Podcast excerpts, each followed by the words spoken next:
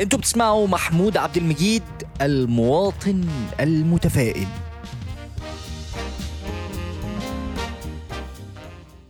أول لما بقول لحد أنا محمود عبد المجيد وشهرتي المواطن المتفائل بيقول لي محمود أنت لازم تكون متفائل. أنت عايش عيشة زي الفل. أنت راكب عربية أحسن موديل وعايش في مكان جميل. أنت زي ما بنقول كده أنت عايش على وش التورتة. ده اللي ممكن يكون هو شايفه من بره. لكن مش دي الحكاية كلها. وأنا النهارده أحكي لكم على حكايتي من البداية. بس قبل ما أحكي الحكاية لازم الأول نفرق ما بين حاجتين.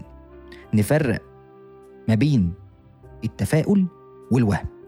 مش معنى إن أنا شخص متفائل إن أنا شخص عايش في الوهم. لأن الفرق كبير بين الكلمتين.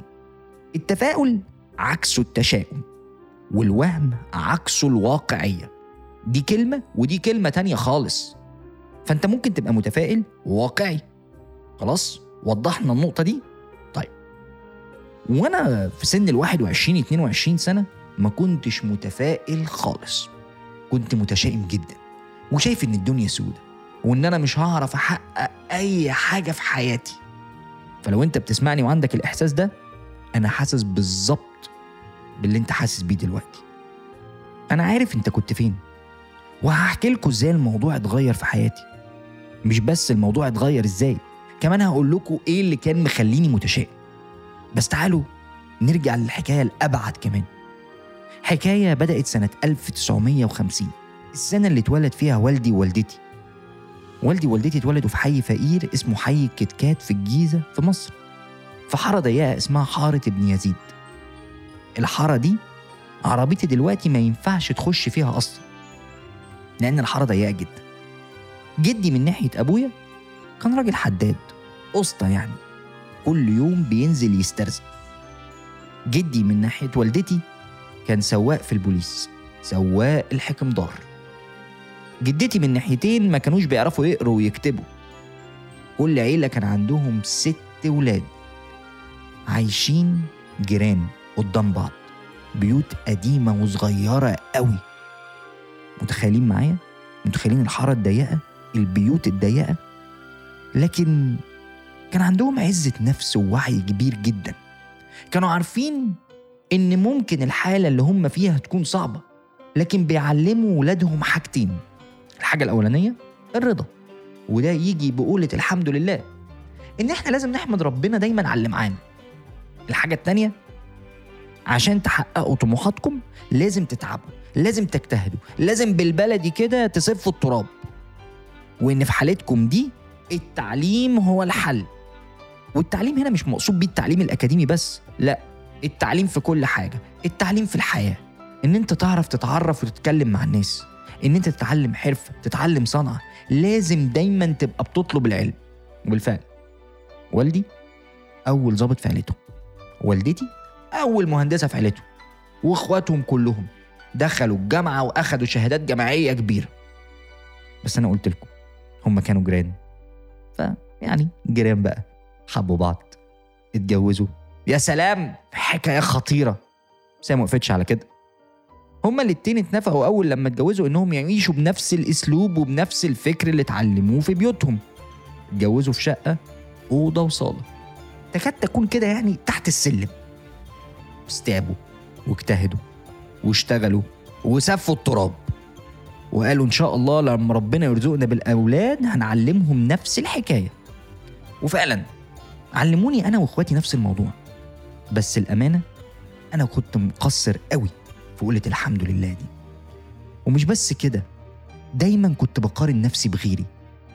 فدايما ما أحسش إن أنا حققت حاجة. دايما أحس إن أنا لسه ما وصلتش لحاجة. وحتى لما دخلت الكلية اللي أنا عايزها كلية هندسة ما قلتش الحمد لله. لا كنت حاسس إن مفيش أمل. ولما كان حد يسألني ويقول لي الحل إيه كنت أقول الحل إن أنا أسافر أسيب البلد وأهج. الحل إيه؟ الحل USA أمريكا يعني. أسيب البلد وأهرب. وقلت أنا هقدم على ماجستير بره أسيب البلد. بس عارفين كان في ناس أكثر احباطا مني وأكثر تشاؤما. كانوا بيقولوا لي محمود أنت مش هتقدر تسافر مش هتقدر تروح في أي حتة.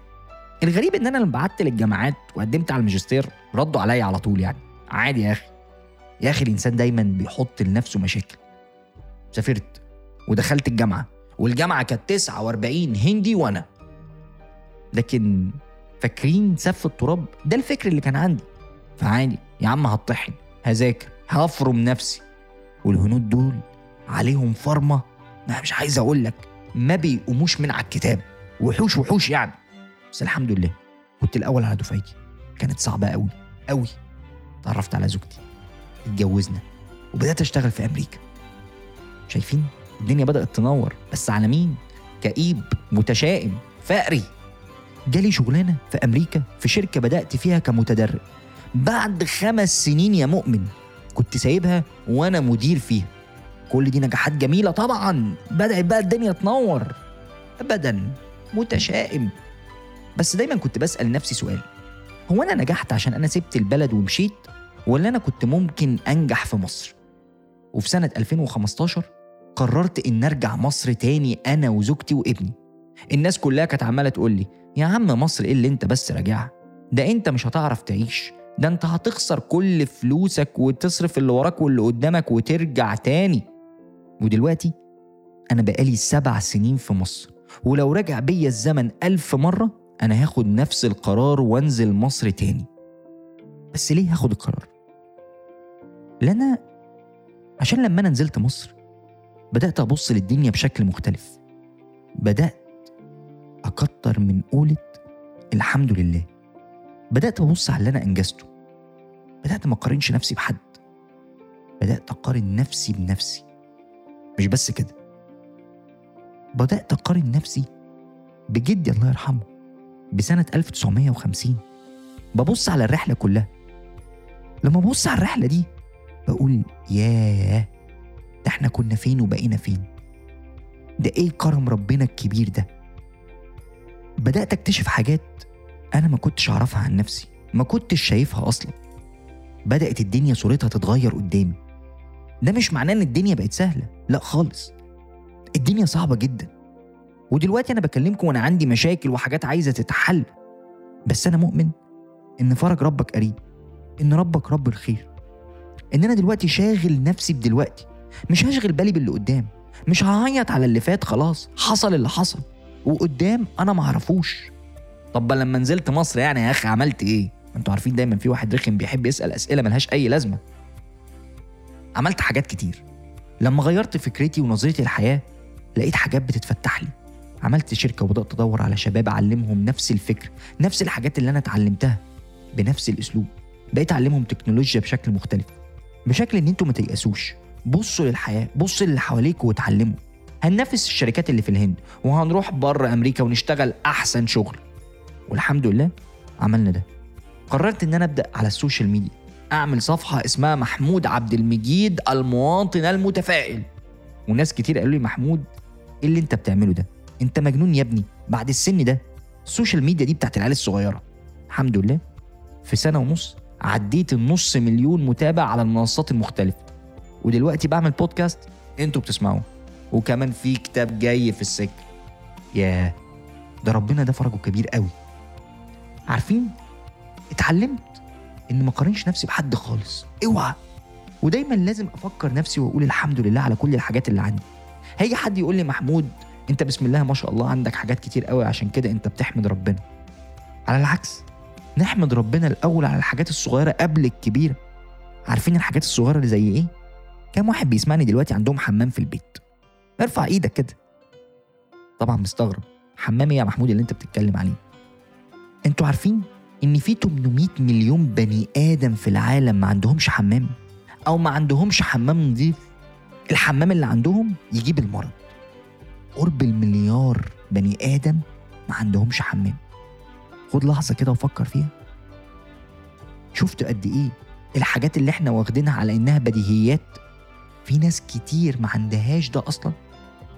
قول الحمد لله. قول الحمد لله. لو عندك سرير قول الحمد لله. لو عندك كرسي في البيت قول الحمد لله. لو بتقدر تقوم وتقعد قول الحمد لله. دي الحاجات اللي لازم دايما نفتكرها. يا جماعة التفاؤل تاني مش معناه إن أنا عايش في الوهم. التفاؤل معناه إن أنا مؤمن إن فرج ربك قريب. وأشوفكم الحلقة الجاية. خلص كلامنا بس ما تنسوش تعملوا فولو لمحمود عبد المجيد المواطن المتفائل.